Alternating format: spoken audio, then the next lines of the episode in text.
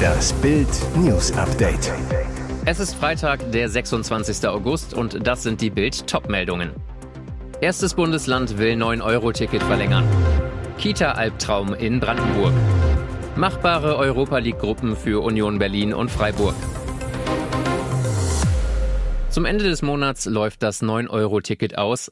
Eigentlich. Bild erfuhr, Berlins regierende Bürgermeisterin Franziska Giffey will am heutigen Freitag eine Verlängerung für die Hauptstadt beschließen. In den Monaten Oktober, November und Dezember sollen Berliner die günstig Tickets weiter kaufen können. Giffey begründet die geplante Verlängerung. 80 Prozent finden es gut, gerade für eine Großstadt. Im Gegensatz zum aktuellen 9-Euro-Ticket würde das Berliner Ticket nicht mehr im bundesweiten Nahverkehr gelten, sondern ausschließlich im Berliner AB-Bereich. Ausgeschlossen wären also unter anderem Fahrten zum Berliner Flughafen BER. Grund, Brandenburg will nicht mitziehen. Regulär kostet ein AB-Monatsticket 86 Euro, im Abo 63,42 Euro. Gesamtkosten laut Giffey etwa 400 Millionen Euro. Immerhin hat Berlins Finanzsenator Daniel Wesener nach dem ersten Halbjahr 2022 einen Finanzierungsüberschuss von 2,3 Milliarden Euro festgestellt.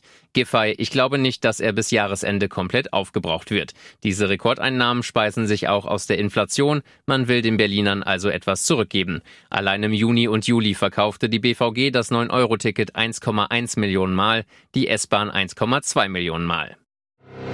Wenn Mama und Papa ihren Nachwuchs morgens in die Kita bringen, dann gehen sie davon aus, dass die Kleinen in guten Händen sind. Doch was sich in einer Kita im brandenburgischen Neuruppin abgespielt haben soll, ist der blanke Horror für Kinder und Eltern. In der Kita Eichhörnchen soll seelische und physische Gewalt an der Tagesordnung gewesen sein, über Monate oder gar Jahre. Wie lange die Tortur für die Kinder schon ging, weiß niemand so genau. Eltern hatten Alarm geschlagen und jetzt erwirkt, dass die Stadtverwaltung sowohl die Kita-Leitung als auch deren Stellvertreterin feuert, ihnen sogar Hausverbot erteilt. Mutter Paula Schulze, Name von der Redaktion geändert, berichtet Bild von ihrem vierjährigen Sohn, der Nötigung und Mobbing durch die Erzieher zum Opfer fiel. Sie beschreibt, dass ihre Tochter in derselben Kita Jahre zuvor gute Erfahrungen machte, gerne hinging. Dann wechselte die Kita-Leitung und der Schrecken nahm seinen Lauf. Schulze berichtet von mehreren Vorfällen, so sei ihr Sohn, der kein grünes Gemüse wie Brokkoli oder Erbsen isst, an den Stuhl gebunden worden, damit man ihm das Essen reinzwingen könne. Dann wurde ihm der Mund zugedrückt und ihm das Essen reingezwungen, bis alles leer war. Der Vierjährige isst seitdem nicht mehr mit dem Löffel und möchte nichts Grünes mehr auf seinem Teller sehen. Das ist der absolute Kloalbtraum. Sie sind alleine zu Hause, gehen auf stille Örtchen und schließen die Tür ab. Als sie fertig sind, klemmt diese plötzlich und dann machen sie auch noch den Türgriff kaputt. Keine Chance aufs Entkommen, denn ein Fenster gibt es nicht. Einer Frau in Thailand ist genau das jetzt passiert. Die alleinnehmende 54-Jährige aus Bangkok schloss sich am Montagabend ein und zerstörte in ihrer Panik die Klinke. Ohne Handy saß die Frau plötzlich in der Klofalle. Wie verzweifelt die Lage wirklich war, zeigen Fotos von der Toilette. Die Frau durchlitt litt Todesängste und hatte mit Kosmetikartikeln bereits ihr Testament an die Wand geschrieben. Sie war offenbar in dem festen Glauben, dass keine Rettung mehr kommen würde und sie auf dem Lokus sterben würde. Doch Tage nach dem missglückten Toilettengang meldete ihre Schwester die Frau bei einer Polizeiwache im Viertel Fra Canon als vermisst. Endlich lief die Rettungsaktion für die Eingesperrte an.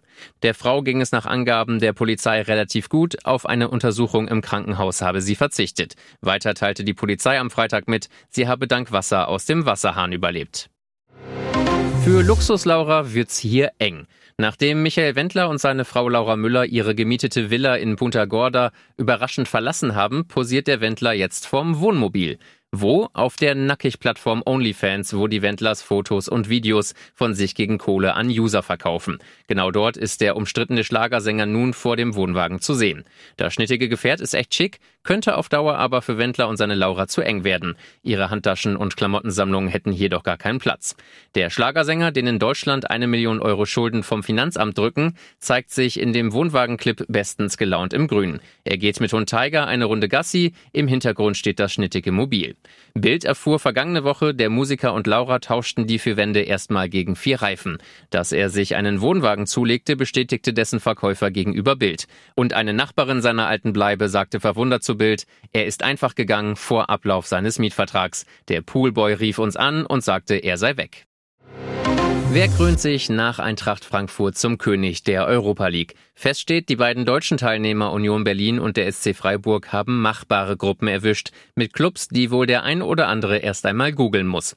Die Berliner treffen auf Sporting Braga aus Portugal, Malmö FF aus Schweden und den belgischen Vizemeister Union Saint-Gilloise. Freiburg misst sich in der Gruppe G mit dem griechischen Rekordchampion Olympiakos Piraeus, Karabakh Akdam aus Aserbaidschan und dem französischen Vertreter FC Nantes. Schwergewichte wie Manchester United, AS Rom oder der FC Arsenal blieben dem Duo erspart. Und jetzt weitere wichtige Meldungen des Tages vom Bild Newsdesk. Seit mehr als sechs Monaten wehrt sich die Ukraine gegen den russischen Angriffskrieg, ist in ihrem Freiheitskampf auch auf Waffen und Geld aus dem Westen angewiesen. In Deutschland scheint das nicht jeder verstanden zu haben und denkt, Putin könnte durch freundliches Zureden bewogen werden, die Waffen niederzulegen. Eine Gruppe von SPD-Parteilinken will laut Spiegel einen schnellstmöglichen Waffenstillstand als Ausgangspunkt für umfassende Friedensverhandlungen erreichen. Sie warnen vor weiteren Waffenlieferungen, einem Atomkrieg mit Russland und wollen China als Vermittler zwischen Russland und der Ukraine. Titel des Briefs Die Waffen müssen schweigen. Zu den Unterzeichnern gehören dem Magazin zufolge mehrere Abgeordnete aus dem Bundestag, dem Europaparlament und den Länderparlamenten.